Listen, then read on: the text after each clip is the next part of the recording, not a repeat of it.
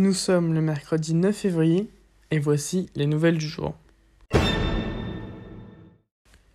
Au cours des procès des attentats du 13 novembre 2015 à Paris, Salah Abdeslam a déclaré qu'il n'avait tué personne et a également regretté sa gestion en disant qu'aujourd'hui, les personnes jugées pour terrorisme sont sanctionnées de peines extrêmement sévères, alors que, pour lui, il faudra être plus clément pour qu'un individu qui tenterait de passer à l'acte n'y soit pas contraint par une humiliation dans laquelle il se sent personnellement.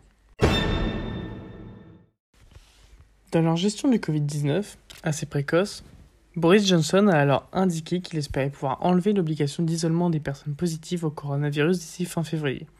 En effet, grâce à une forte couverture vaccinale, le Royaume-Uni a été précurseur dans la levée des restrictions face au Covid-19, avec l'Espagne par exemple, leur étant alors de vivre avec le Covid comme une éventuelle grippe.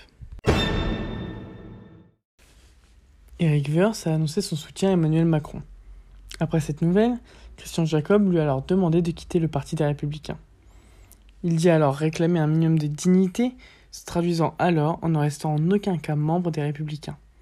En faisant part de beaucoup de déceptions et de regrets, le président des Républicains dit tout de même relativiser, en déclarant qu'Eric Woerth était un parlementaire en fin de carrière et que ses affaires judiciaires avaient sans doute pesé dans sa décision.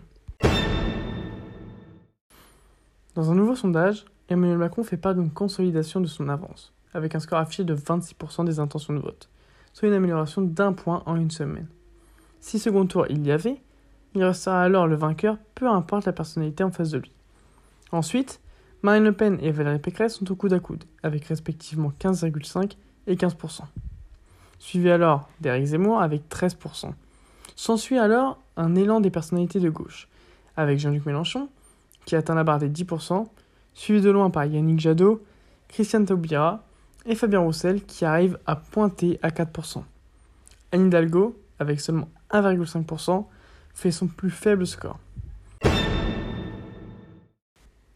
Je vous souhaite une bonne fin de journée et à demain pour de nouvelles actualités.